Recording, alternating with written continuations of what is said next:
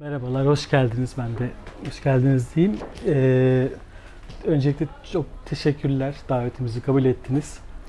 Ee, ve şimdi bu yıl 3 kitap e, çıkmış oldu. Bunlardan e, yani her birinde değişik tarihselliği var. Bir tarafta işte romanın kaygısı e, belki işte son işte 5-6 yıllık zaman diliminde çıkan yakın döneme dair romanlara ve hikayelere dair yazıların bir araya geldiği bir kitap. E, diğer tarafta e, Modern ve Ötesi var. E, aslında 2008'de Bilgi Üniversitesi yayınlarından çıkmıştı. Onun e, yeni basımı Everest'ten çıktı bu yıl. E, işte birkaç ay önce çıkmıştı. Yani bu yılın başlarında çıkmıştı. Erkal Ünal editörlüğünü yapmıştı. O zor bulunan bir kitaptı. E, hani çünkü belli bir sergi için yapılmış özel bir kitaptı. O şimdi daha kolay ulaşılabilir hale geldi. Yine bununla biraz bağlantılı virgül yazıları. İşte e, o geçtiğimiz ay çıktı çok daha e, yeni olan ve 1900 işte 97'den 2009'a kadar olan dönemde Virgül dergisindeki yazılarınızın bir araya geldiği, e, oradaki hani yazarlarla söyleşiler dışında tüm yazıların toplandığı e, bir e, derleme oluşmuş oldu. Hani böylelikle aslında 1997'den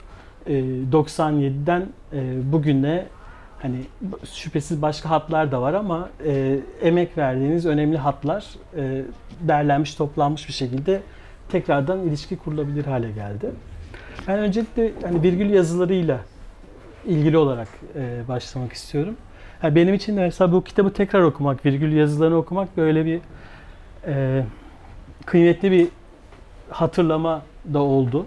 Çünkü işte lisans, yüksek lisans, doktora yıllarımda işte günlü gününe takip ettiğim, her ay okuduğum, benim kendi fikirlerimin, zevkimin e, oluşumunda da rolünü bildiğim bir dergiyi hani o zamanlar aylık periyotlarla okurken e, şimdi orada özellikle sizin katkınızı tekrar hatırlayarak ve birlikte düşünmek e, çok e, kıymetli bir deneyim oldu benim için tekrar bakmak.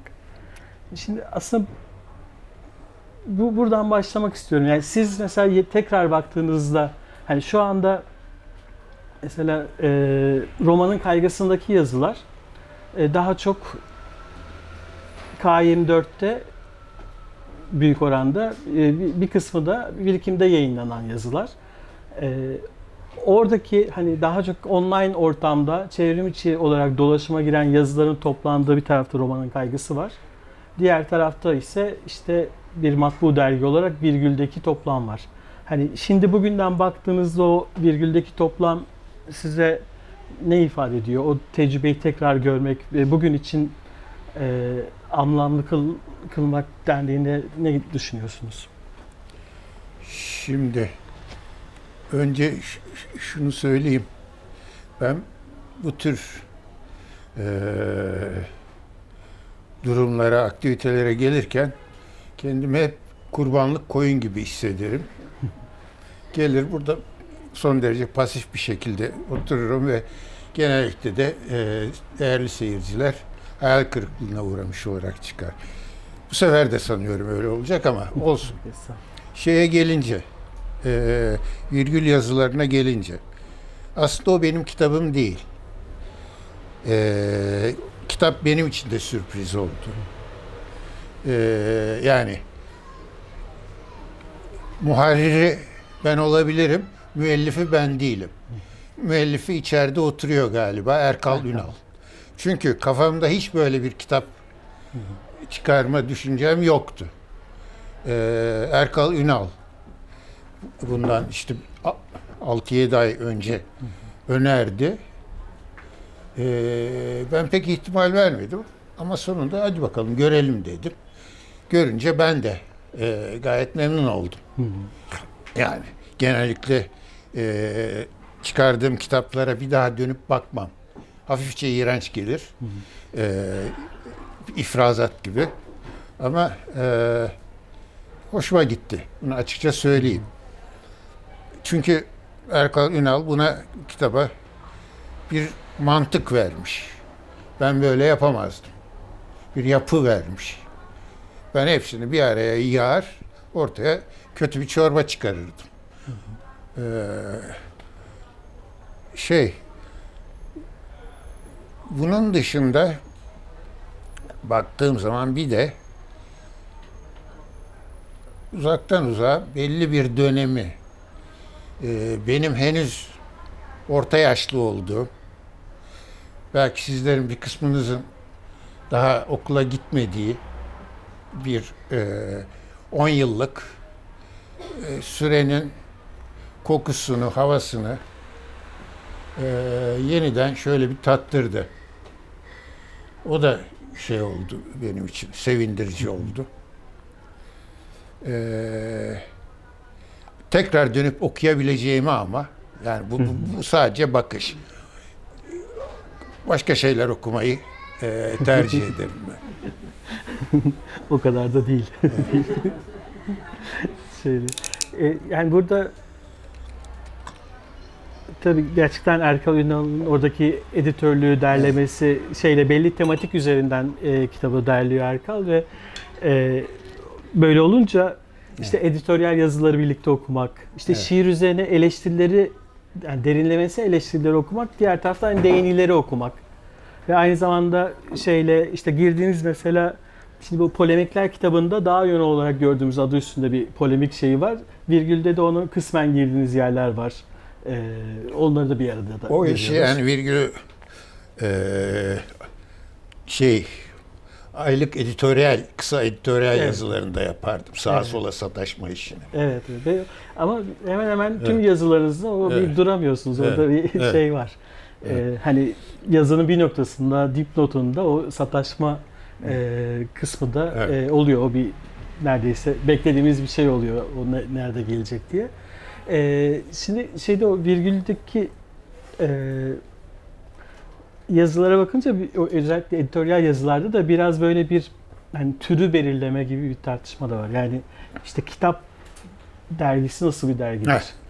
Hani bu bir işte akademik bir dergi değildir. Hani o akademik olanın e, işte formel yanlarının yansıtılacağı bir şey değildir. E işte bir kitap vesilesiyle içimizi döktüğümüz e, bir metinler de değildir. Hani o kitapla ilişkiyi hem nesnel hem de okunur kılabilecek yollar nasıl olabilir? Mesela o editoryal yazılarda onun geriliminde görüyoruz. Yani gel- gelen yazılar, onlara bazen sistemler, bazen e, tekrar açıklamalar. Biz böyle bir yazı istiyoruz diye.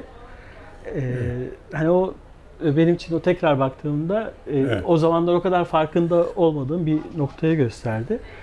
E, ama ya buradan şey sizin için fark ediyor mu? Mesela oradaki işte bunu matbu olarak üretmek, bir dergide belli bir periyotla yazmakla hani günümüzde işte çoğunlukla online olan mecralarda e, yazıyı üretmek. Mesela sizi yani şimdi şey romanın kaygısının girişinde bu online'ın, sosyal medyanın tüm bu e, üretime, yazarlık e, kavrayışına olan etkilerinden bahsediyorsunuz.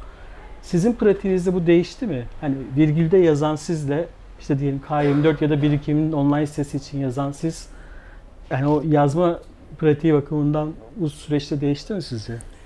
Ee, hayır. Çok yabancılık çekmedim. Çünkü sonuç olarak eee, öteden beri el yazısını hatta daktiloyu da bırakmış ve bilgisayarla çalışmaya. Yani son eee 1990'ların başından beri bilgisayarla çalışıyorum. Eee Yani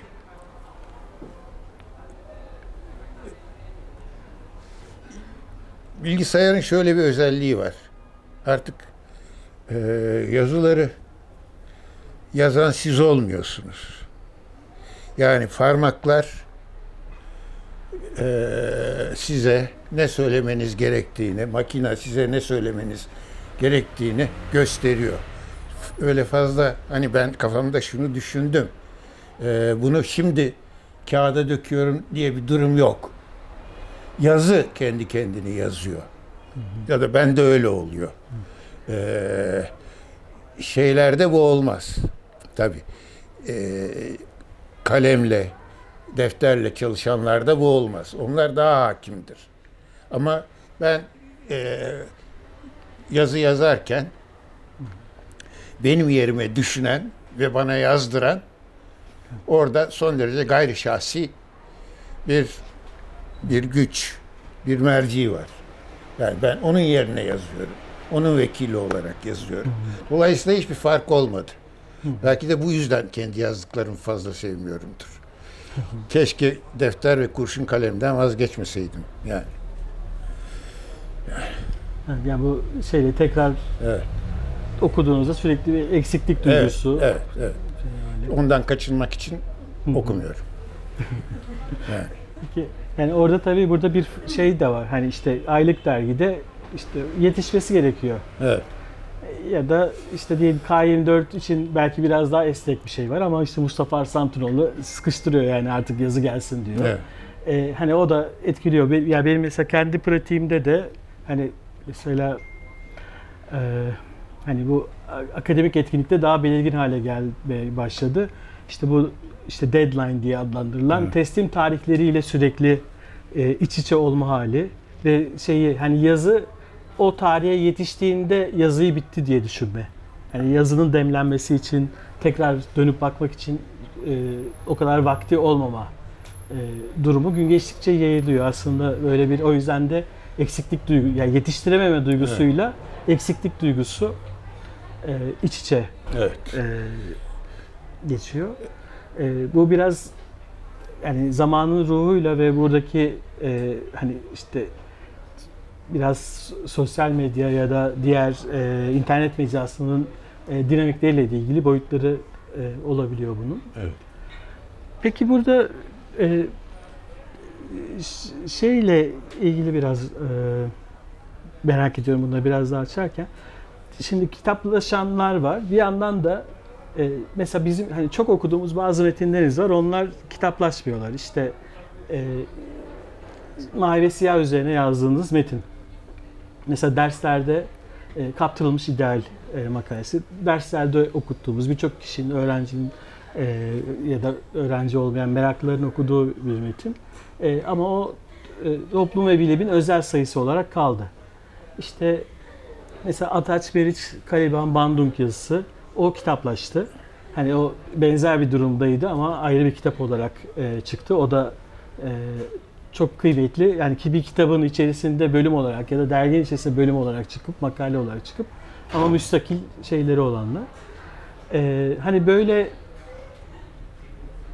siz dönüp bakmakta çok mutlu olmasanız da hani metinler böyle kalanları yayınlamak gibi bir fikir var mı? E, var yani. E, bu dediğin e, metinler de dahil olmak üzere e, başka yenilerini ekleyerek yeni birkaç kitap yapmak daha niyetim var. Ama erken davranamıyorum.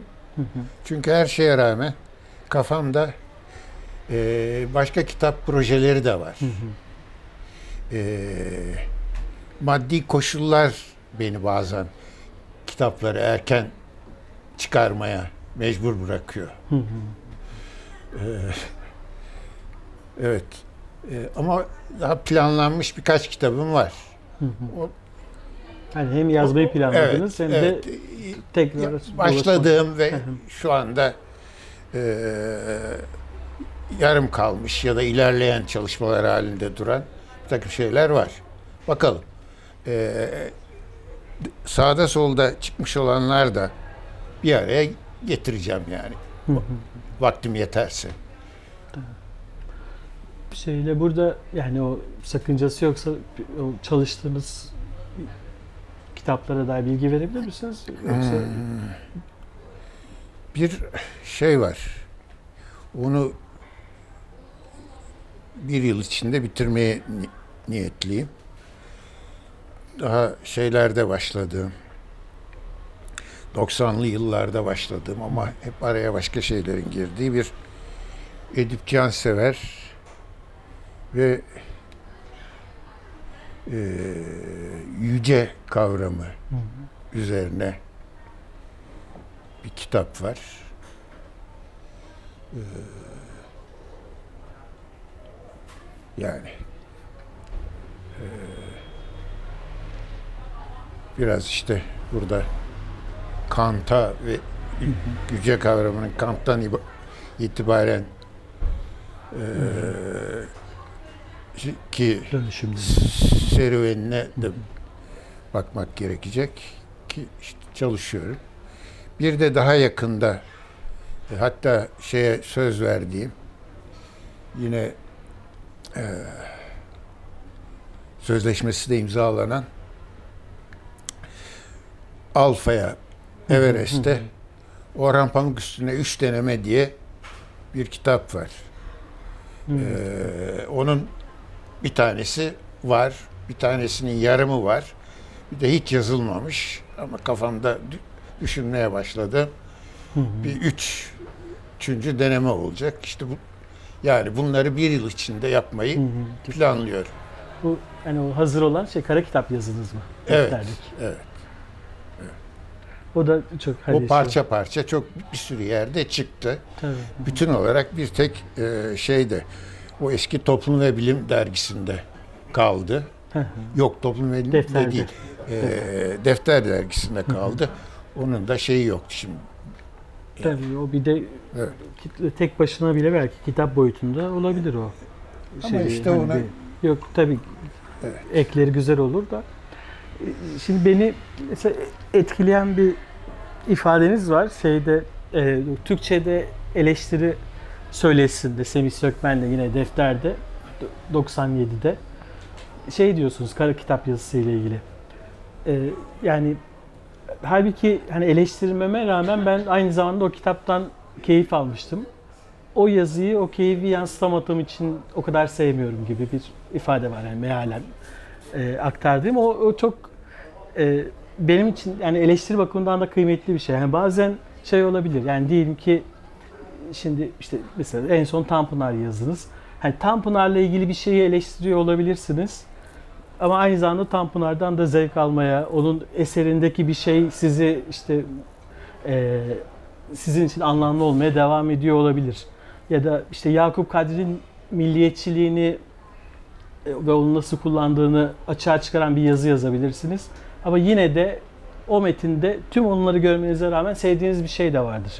Sanki mesela günümüzde bir eleştiri pratiğinde böyle bir şey yapma, hani maskeyi düşürme, onun o ideolojik suçunu ifşa etme e, daha baskın hale geliyor. Evet. E, o, o jestin yerine aslında yani bundan ibaret olmayabileceğine dair bana da benim mesela belki ilk farkına vardığım anlardan biriydi o söyleşiyi okurken işte yani 97'de e, ki söyleşte. E, hani mesela yine benim gözlemim günümüzde eleştiride biraz böyle bir mod yükseliyor.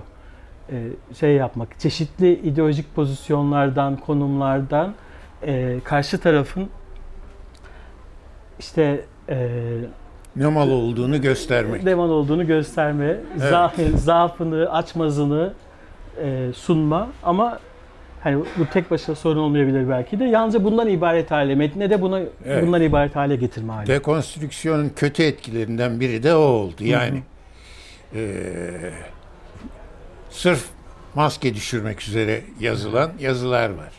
Bunların bir kısmı güzel.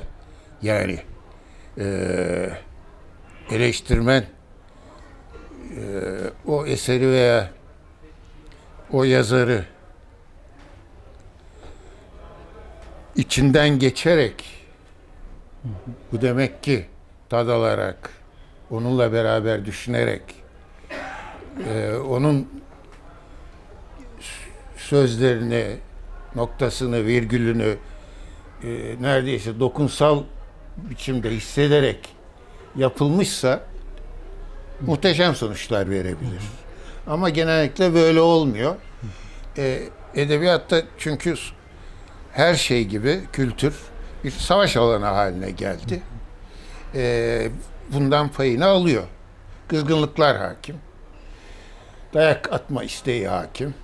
Dayak yemekten kurtulma e, isteği hakim. Filan.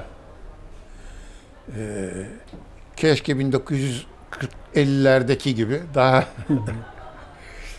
sakin, temiz e, sanat şahsi ve muhteremdirci bir ortam olsaydı.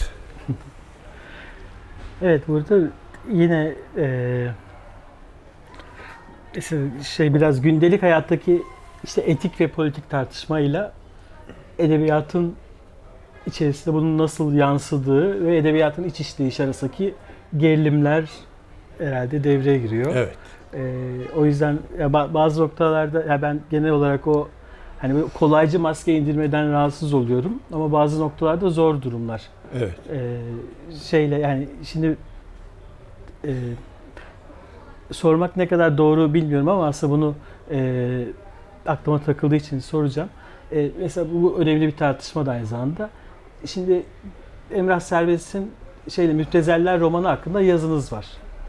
E, o ama yazınız yazıldıktan sonra da Emrah Serbest ve bir işte e, trafik kazası ve ölüme sebebiyetle ilgili de bir e, dava e, oldu ve işte e, cezalandırıldı da.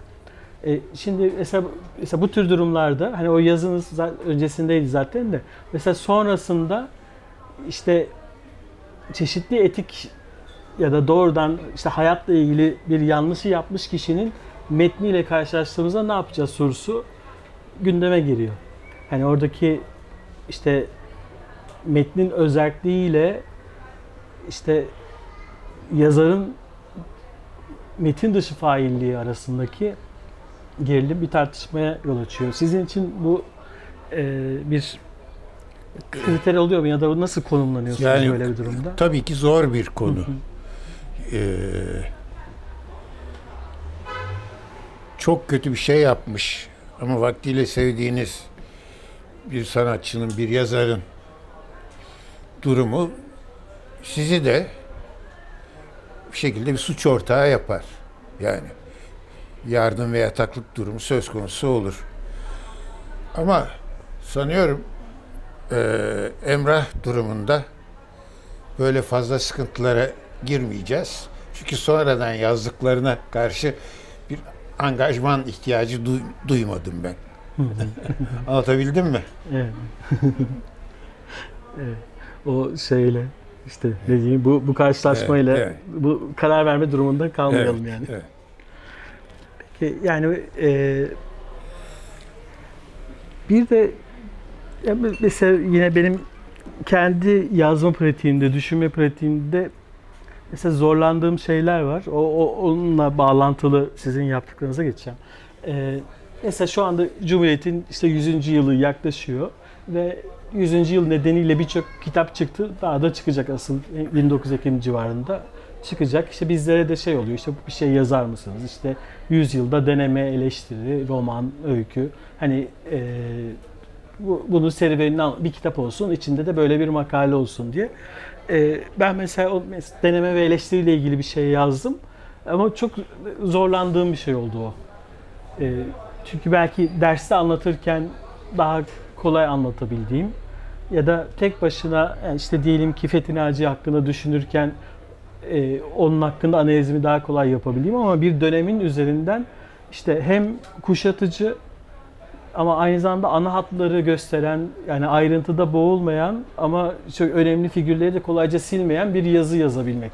Hele bunu bir de şey olduğunda işte de- deniyor ki işte 25 sayfa maksimum sınır var. Hani e, daha fazla olsa da zor. Öyle bir sınır olduğunda daha da zor Evet. oluyor. Şimdi sizin aslında bu modern ve ötesinde yaptığınızda böyle bir şey var. 1950'den işte sonraki 50 yılın e, resim sanatının işte dönemselleştirerek temel eğilimlerini göstermek gibi. Ya da işte romanın kaygısının başında yazdığınız ön sözde de hani şimdi ayrı ayrı yazılmış yazıları bir yere getirdiğimizde bu bize döneme dair ne söylüyor dair çok özlü bir e, analiziniz var. O, oradan aslında kitap için güzel bir yol haritası da e, oluşturuyor. E, mesela şeyde gördüğüm, modern ve ötesinde gördüğümde bu dönemselleştirmede çok fazla teoriye girmeden biraz daha olgular üzerinden ve ana hatlar üzerinden gidiyorsunuz. Diğer yazılarımızda gördüğümüz kadar teorik açıklama ya da işte dipnot yok. e, biraz şeyle de hani bunun bir sergi kataloğu, sergiden yola çıkan bir metin olmasıyla da Evet. e, alakalı e, herhalde. Hani o e, o yüzden belki biraz daha kolaylaştırıyor ama hem nüanslandırmak hem dönemselleştirmek, bunun dengesini kurmak benim çok e, o bakımdan zorlandığım bir şey. Siz halbuki başka şeylerde mesela işte bu 1920-70 e, arası Türkiye'de kültür politikaları üzerine yazınız. Onda da buna benzer bir şey yapıyorsunuz. Yani şeyi işte Gökalp, Hasan Ali Yücel ve sonrası 70'lere kadar olan işte Türk İslam sentezine kadar giden kültür politikalarının ana hatlarını e, gösteriyorsunuz. Türkçe'de eleştiri söyleşinizde de aynı şey e, var. Hani bu, bu mesela sizin bu tür dönemselleştirme ile ilgili pratiğinizde böyle zorlandığınız ya da e, şeyle hani diğer yazılara göre daha avantajlı gördüğünüz yanlar oluyor mu? Ee, her zaman zorlanıyorum ama yani dönemselleştirme e, söylemesi kolay, yapması zor işlerden biri. E, demek bu şey demek çünkü hani bir dönem çekirdeği, dönem ruhu ne dersek diyelim öyle bir şey olduğunu varsaymak ki bu varsayımın kendisi tartışılır bir şeydir. İki, onu yakalayacak imkanlara, kabiliyete sahip olmak. E, dolayısıyla biraz korkutucu bir iştir. İşte ben paldır küldür yapmaya çalıştım. En zorlandığım ama şey, e, bu sergi kitabı oldu. Orada şöyle bir durum vardı. Ben hem serginin sunucularından, hazırlayıcılarından biriyim, küratörlerinden biriyim sözde. Aslında eserlerin seçilmesinde fazla bir söz hakkım olmadı. Yani eee, ama bir kez seçildikten sonra bazı yeni eserlerin filan eee, eklenmesine de katkım oldu. Eee, yani fazla eleştirel davranamazdım. Eee, fazla teoriye bo- boğamazdım. Ki bana bile yorucu gelir. Yani sergiye gelen insanı haydi haydi yorar. Eee, biraz memnun görünmek zorundaydım sonuçtan. Eee, negatif olamazdım yani kısaca. Bu beni işin ne diyelim kurum eleştirisi yanından ve ekonomi politik yanından biraz uzak kalmama. Yani çünkü sanat eleştirisinin son 50 yılda kazandığı en önemli şeylerden biri kurum eleş, kurumsal eleştiri denilen şeydir. Ki bu da esas itibariyle kuvvetli bir ekonomi politiğe dayalı olmalıdır. Siyasal iktisada. Ee, işte bundan biraz geri durmak zorunda kaldım. Sonra bu yeni baskıda 15 yıl sonra diye bir kısa ancak bir e, not ekleyebildim. Kısa bir son söz ekleyebildim yani. Onu orada artık halletmeye çalıştım. Halledebildimse eğer. Evet, Bir, bir de belki aslında o 15 yılda da bu o ekonomi politik daha da belirgin ve daha kuvvetli olmaya Evet. da başladı. O yüzden de Evet. e, onun vurgusu tek anlamlı olduğu son sözün. E, burada ya mesela şeye bakarken edebiyat eleştirisinde de bu tür işte dağıtım aygıtlarına e, işte yayın evlerine ya da oradaki güç ilişkilerine dair çok fazla yazılarda gönderme yapmıyorsunuz şimdi şeye yanlış hatırlamıyorsam ya da kaçırmadıysam. Hani biraz şeyin bir e, bir maddi analiz yaptığınızda bir metinle bağlantılı ya da dönemle ilgili yaptığınızda o daha çok mesela materyal koşulların işte o metinde nasıl ortaya çıktığı ve yani o koşullar onu nasıl üretiyor, metin onunla nasıl ilişkileniyor gibi oluyor da yani onları kuşatan işte yayın evleri, diğer kurumlara o, o kadar girmiyorsunuz Yok. kaçırmadıysam değil mi? Yani eleştirmenler tabii eleştirmenlere dair sıkça yazıyorsunuz o ayrı da E,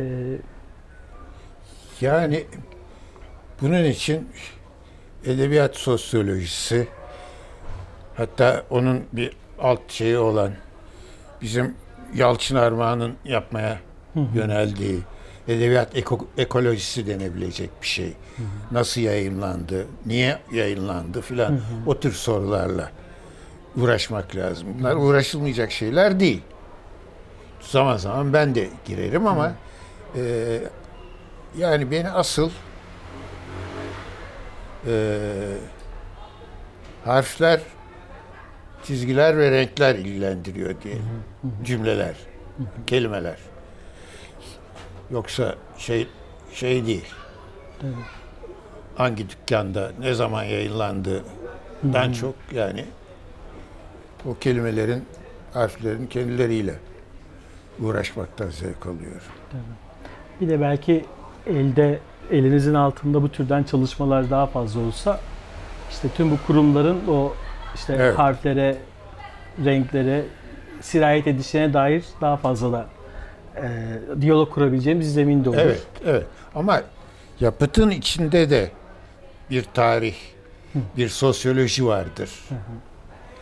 Yapıtın kendisi de kendi koşullarını açıklar. Onu e, yapıta yapıtın dışında olan e, bir takım koşullarla açıklamak mümkün ama bir içkin eleştiri diye de bir şey vardır. Yani yapıt da kendi dönemi hakkında, kendi toplumu hakkında e, bize bilgi verir. E, bilişsel bir özelliği vardır. Bilgi olarak e, arkadaşım Statis Gurguris e, Yunan Amerikalı Hı hı. e, bilgi olarak e, edebiyat diye güzel bir kitap Evet, yazmıştı. Bir de bir şey o D- Evet. Dream Nation diye bir kitabı vardı. Daha- o bir- önceki daha kitabı. önce. Evet. Yani Yani- şey de yapıt da bakar çünkü. Ö- o Adorno'nun monad şeyine fazla itibar etmedim ben. Adamı çok sevmeme rağmen. Yani dışarıya bakar. Yargılar. Beni de yargılar. Okurunu da ya- yargılar. Yayıncısını da yargılar. Ee, Başbakanını da, Genelkurmay Başkanı'nı da yargılar. Yani bunu mutlaka slogan şeklinde yap- yapmak şart değil. O da olsa olur da. Ama tekniğiyle, biçimiyle orada çökelti halinde birikmiş ideolojinin harekete geçirilmesiyle ya- yapar. Ve mesela burada peki sizi yine pratiğinizde e, mesela edebiyat eleştirisinin e, işte yordamları, uygulayışıyla resim eleştirisinin uygulaması arasında mesela bir paralellik var mı? Bunlar mesela aynı eleştirel pratiğin e, şeyleri mi? Hani farklı mecralardaki sanattaki belirişleri mi? Yoksa özsel olarak oradaki eleştiri pratiklerinde kıymetli bir fark var mı? Dikkate değer bir fark. Ee, tabii malzeme farklı. Birinde e, sözcükler, dil yani yazılı dil, sözlü dil. Öbüründe e, görüntü. Gerçi son dönemde kavramsal sanatla e, görüntünün, rengin, çizginin rolü çok ikinci plana, çok geri plana düştü ama olsun. Yani e, büyük ben yani metodoloji e, farkı görmedim. Sevdiğim çoğu eleştirmen, çoğu demeyeyim de bunların önemli bir kısmı hem edebiyat yazısı yazar hem de sanat eleştirisi yapar. Yani mesela Frederick Jameson Tabii. belki Türkçe'de en çok en- en yakın örnek. Dizi eleştirisi de yapıyor. He? Dizi eleştirisi de yapıyor. Evet. Yani tek bir dizi üzerine kitabı var. Evet. Ya. Çok e, büyük fark görmedim. Yani dikkat, nesneye odaklanma, o nesneyle kalma, e, o nesneyi kendi fikirlerinin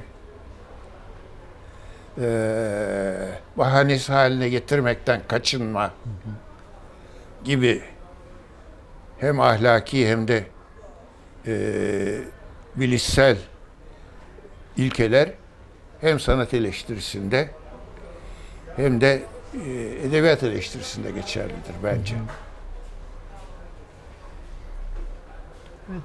Mesela bu, burada tam bu, bu noktada yine benim e, şey yapan, e, ufkumu açan ve e, bu konular üzerine düşünmemde çok yardımcı olan bir kavramımız var. Şey arayüz kavramı. Hı.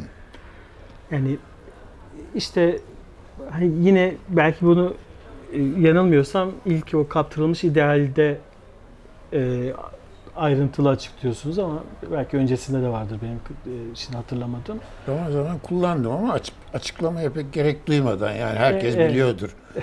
Zaten bir Herkes en azından benden faz, fazla biliyordur bunun ne demek olduğunu. Yani şeyle ya, işte ben kaptırılmış idealde görmüştüm ve oradaki edebiyat ve psikanalizin karşılaşması bağından ama ondan sonra yine belki 20 21. yüzyılda Türkiye'de ve belki dünyada da eleştirinin şeylerinden bir tanesi işte ne bileyim bir işte antropolog işte bir işte Halide Edip metnini okuyor. Oradan e, işte Osmanlı son dönemi, Cumhuriyet'in erken dönemindeki aile ilişkileri, cinsiyet politikaları vesaire üzerine bir vesile olarak, bir bahane olarak o romanı alıyor. Ya da işte derste ödev olarak teori dersinde bir şey verilmiş. İşte bunu dekonstrüksiyon açısından oku deniyor. Metin o pratik yapmanın, öyle bir e, şeyin, alıştırmanın vesilesi olarak kullanılıyor. Tamam bu ders için anlaşılabilir ama sonra yayınlanıyor ve bu türden yani ilk başta az önce konuştuğumuz o maskeyi düşürme tavrına benzer bir şekilde teoriye ya da bakılan disipline işte sığdırma, o, o disiplinin elbisesini giydirip o dışarıda kalan kırışıklıkları yok sayma, o düzeltme gibi bir tavır e, benim evet. sıkça gördüğüm tavırlardan bir tanesi ve arayüz orada çok güzel bir şey sağlıyor aslında. Hani ikisinin de birbirine tercüme edilebildiği, ikisinin terimlerinin birbiriyle karşılaşmasının ne anlama geldiği, o ara bölgede ne yapılabileceğine dair bir Evet. e, Evet. işte alıştırma, bir pratik. Evet. İşte hani işte bir çeşit psikanalitik vaka olarak metni almak değil de psikanalizle edebiyatın karşılaşmasının içerisinde neler, hangi imkanlar var? İkisinin Hı. de psikanaliz ve edebiyat olmayı hem koruduğu e, ama bir yandan da bu karşılaşmanın gerçekleştiği e, Evet. bir durum var diye. E, o, o yüzden şimdi şeyde de mesela romanın kaygısında da e, kullanmaya devam ediyorsunuz. Yani ve- yani bazen arayüzü demeseniz de aslında böyle bir bakışa bakıyorsunuz. İşte Mehmet Ertel'in psikanalizle kurduğu ilişkiydi. Yani yalnızca işte Freud ve Lacan'la yani Mehmet Ertel zaten kendisi Freudçu ve Lacancı psikanalizi romansallaştırıyor. Orada bir tür çeviri yapıyor. Siz de ona dair yazarken e, belki onun yaptığı bazı hareketleri geriye çeviriyorsunuz ama yalnızca psikanalizin bir örneği olarak değil de işte onun romansallığını ya da hikayeselliğini, tüm o anlatısallığını koruyarak e, ya da işte Girard'la Engin Türkeldi'nin metnini okurken de hani işte o geliyor gidiyor karşılaşma oluyor ve o karşılaşmanın kendisini aslında bir e, Evet. analiz etmek e, işte şu şu açıdan okuyalım değil bu karşılaşmayı bir bakalım e, tavrı e, Evet. görülüyor. O yüzden e, hani arayüz belki benim gördüğüm eleştiri pratiğinizin temel şeylerinden birisi. Yine Ataç Meriç Kaliban Banduk yazınızda da kullanıyordunuz. Evet. Siyasetle edebiyatın karşılaşması için. E, bu bakımdan e, şeye doğru e, hani romanın kaygısında e, gördüğüm bir eğilimi de e, o- bununla bağlayarak şey yapayım. E, mesela bir yandan mesela aynı yıllarda polemikler de çıktı. E, bu yazılarda işte yine birikimde edebiyat dışı yazılarda e, hani mevcut durumdan rahatsız oldu rahatsız olduğunuz şeyleri açığa çıkarma, işte iğneleme ya da doğrudan e, eleştirme tutumunda olurken mesela burada romanın kaygısındaki yazılarda daha çok böyle beğendiğiniz metinlerin bir araya gelişi Evet, e, evet.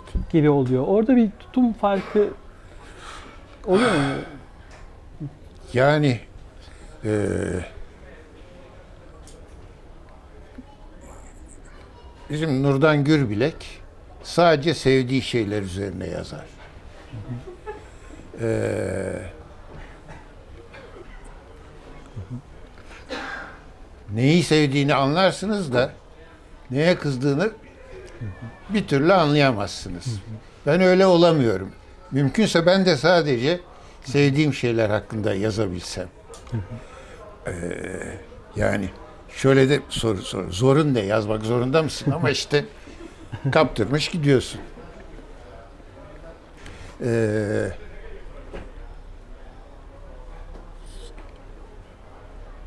sevmediği konular hakkında insanın yazarken eee bana zaman zaman önemli gelen eee, bir durum ortaya çıkıyor. Kendini eee, kızgınlıklarını, sevgisizliklerini kontrol altına al- alabilmek. O kızgınlığa da biraz dışarıdan bakabilmek ya da onu daha nesnel yani senle onun üstündeki bir üçüncü e, merciden izlemek e, filan gibi daha böyle e, bir e, içerici ve nesnelleşmiş bir yöntem geliştirmek gibi zorunluluklar getiriyor. Bu benim hoşuma gidiyor. Severken hayranlık insanın kaptırıp gitmesine yol açıyor. İşte bu Tanpınar yazılarında da ik- ikinci kısmında özellikle ama birinci kısmında da değinmiştim. Bir gözü kapalı hayranlık eee,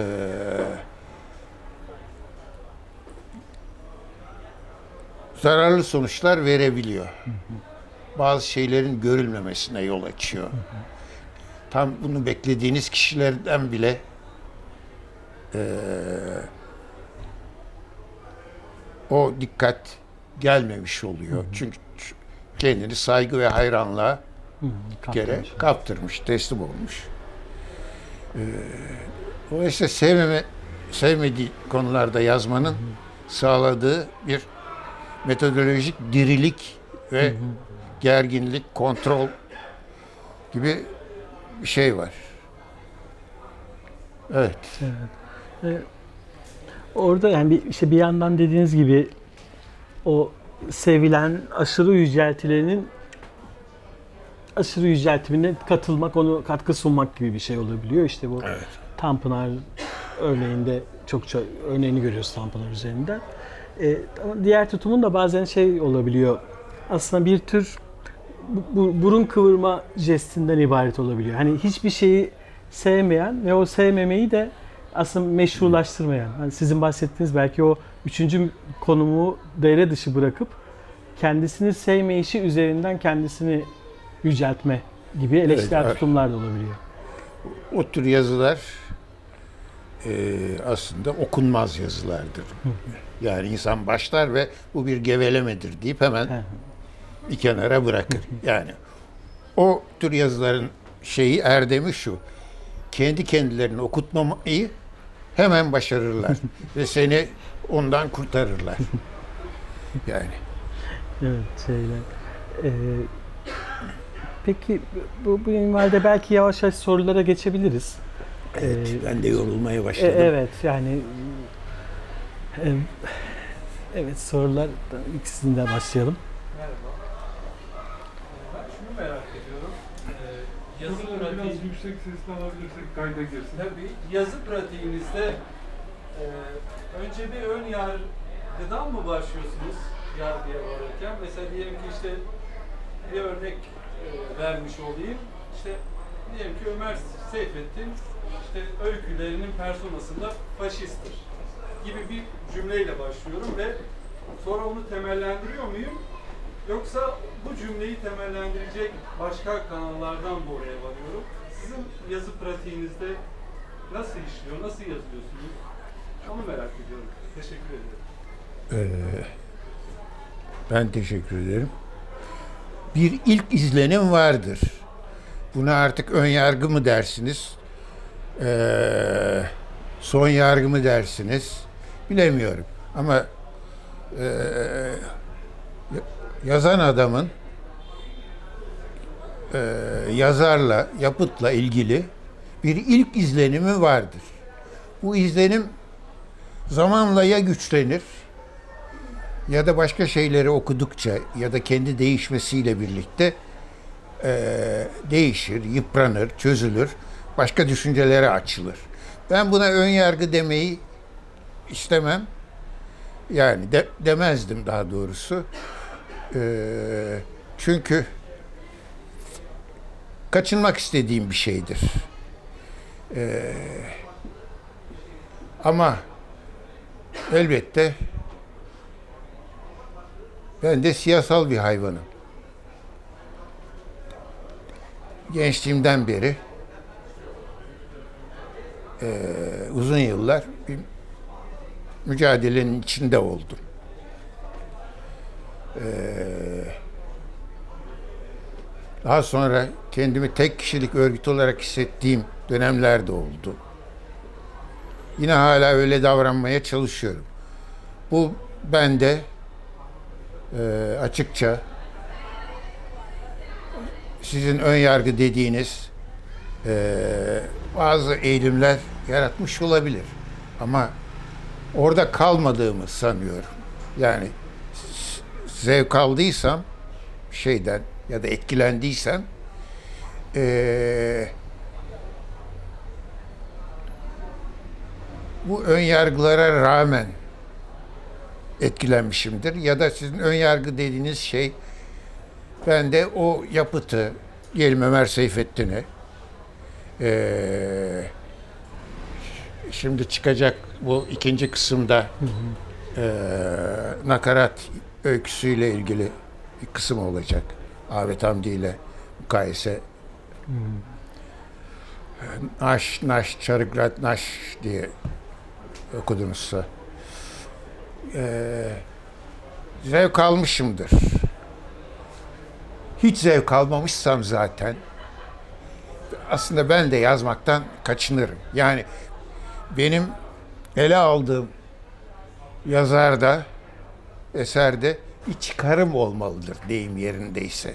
Yani onun içinde benim kurtarmak istediğim, kurtarabileceğim ya da en azından e, çalışırken yanıma almak istediğim, bana kötü de olsa yolun bir kısmında kılavuzluk yapabilecek yap- e, yapmasını istediğim şeyler olur.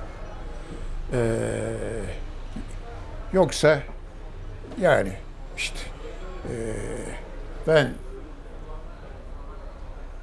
e, proleter edebiyatından yanayım. Orhan Kemal'den başka yazar tanımam.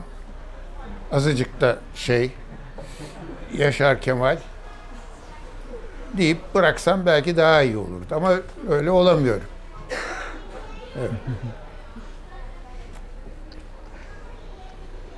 Başka soru var mı? Soru yok da biraz daha şey Tabii. açmak istiyorum. Ön yargı ve yargı meselesi. Ön yargı da biraz az önce bahsettiniz zaten. Bir metni sevmek veya işte bir metinden nefret etmek. Ee, sevmek ve nefret etmekte sanki daha toplu, daha e, belki duygularla oluşturulmuş, sıkıştırılmış bir e, yargı bildiriyoruz. O yüzden ona biraz ön yargı demiştim. Ön yargılardan yargıya ulaşma şeyi. O, o yüzden Evet. o, o- oralara girmek. Şimdi ön yargı aslında e, bir bakıma bütün sosyal bilimler metodolojisinde vardır.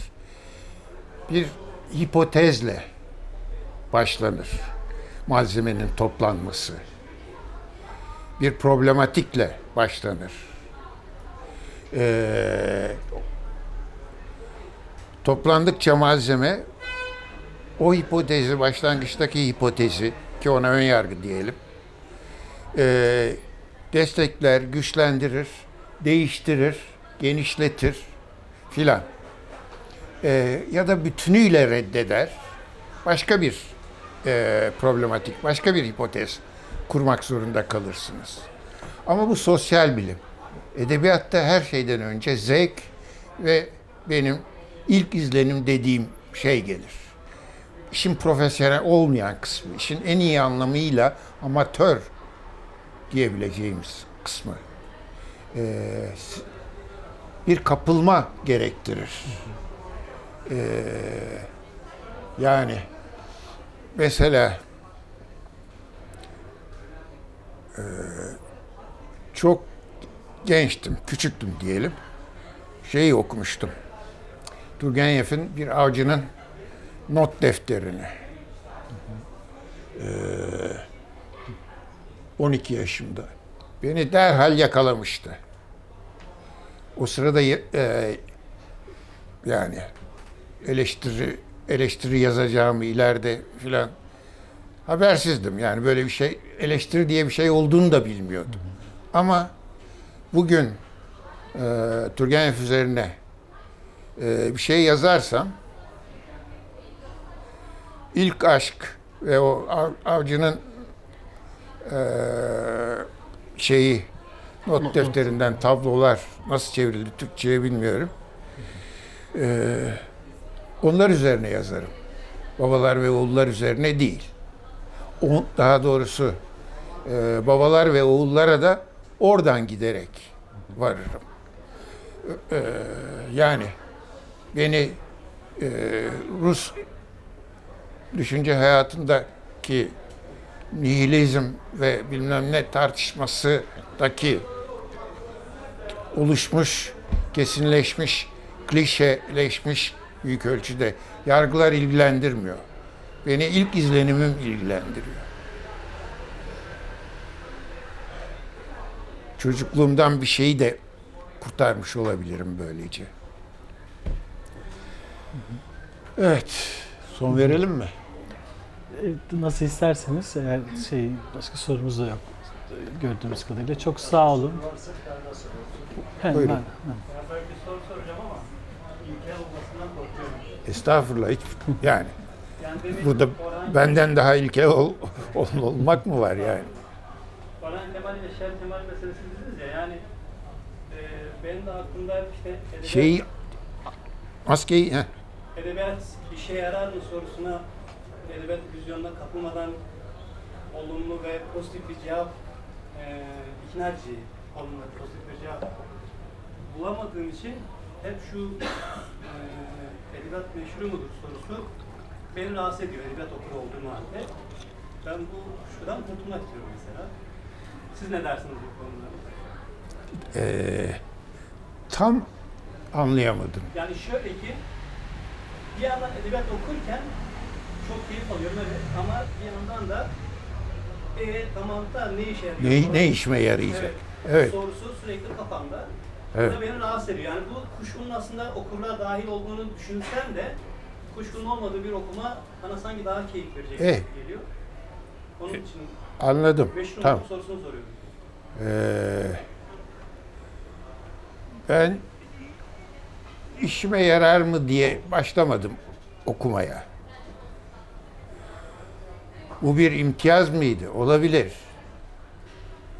Eee, çünkü işime yarayacak şeyler bana temin ediliyordu. Ailem tarafından. Evet, dolayısıyla açıkça bir imtiyazdı. Eee, ama sonradan eee, çeşitli işin içine yarar e, düşüncesi, fayda düşüncesi gördü, girdi. Şimdi ben bunu okusam o yaşla beraber vaktin azalmasıyla, vakit paradır, paranın azalmasıyla, e, şeydeki yukarıdaki kredimizin azalmasıyla filan ilgili şeyler bunlar. E, şu kadar ömrüm kalmışken e, bilmem Adalet Hanım'ın şu kitabını okumak yerine daha doyurucu bir şey okusam mı? Bu da bir yarar düşüncesidir. Evet böyle yarar düşünceleri olabilir. Ee, ya da mesela şu olabilir, bu da olabilir. Ee, bir özellikle beni e, bir mecliste daha bol e, laf ede, ede, e- edebilecek hale getiren bir kitap, bir e, ne bileyim aforizmalar kitabı, La, La Rochefoucauld'dan veya hatta Kafka'dan bir takım e, şeyler. Evet, bu da bir yarardır. Bunları okurum ve yumurtla, yumurtlarım. Evet. Yani böylece de şey e, bir fayda elde maddi bir fayda, yarı manevi, yarı maddi bir fayda elde etmiş olur. Evet, Peki çok teşekkürler. ben teşekkür ederim.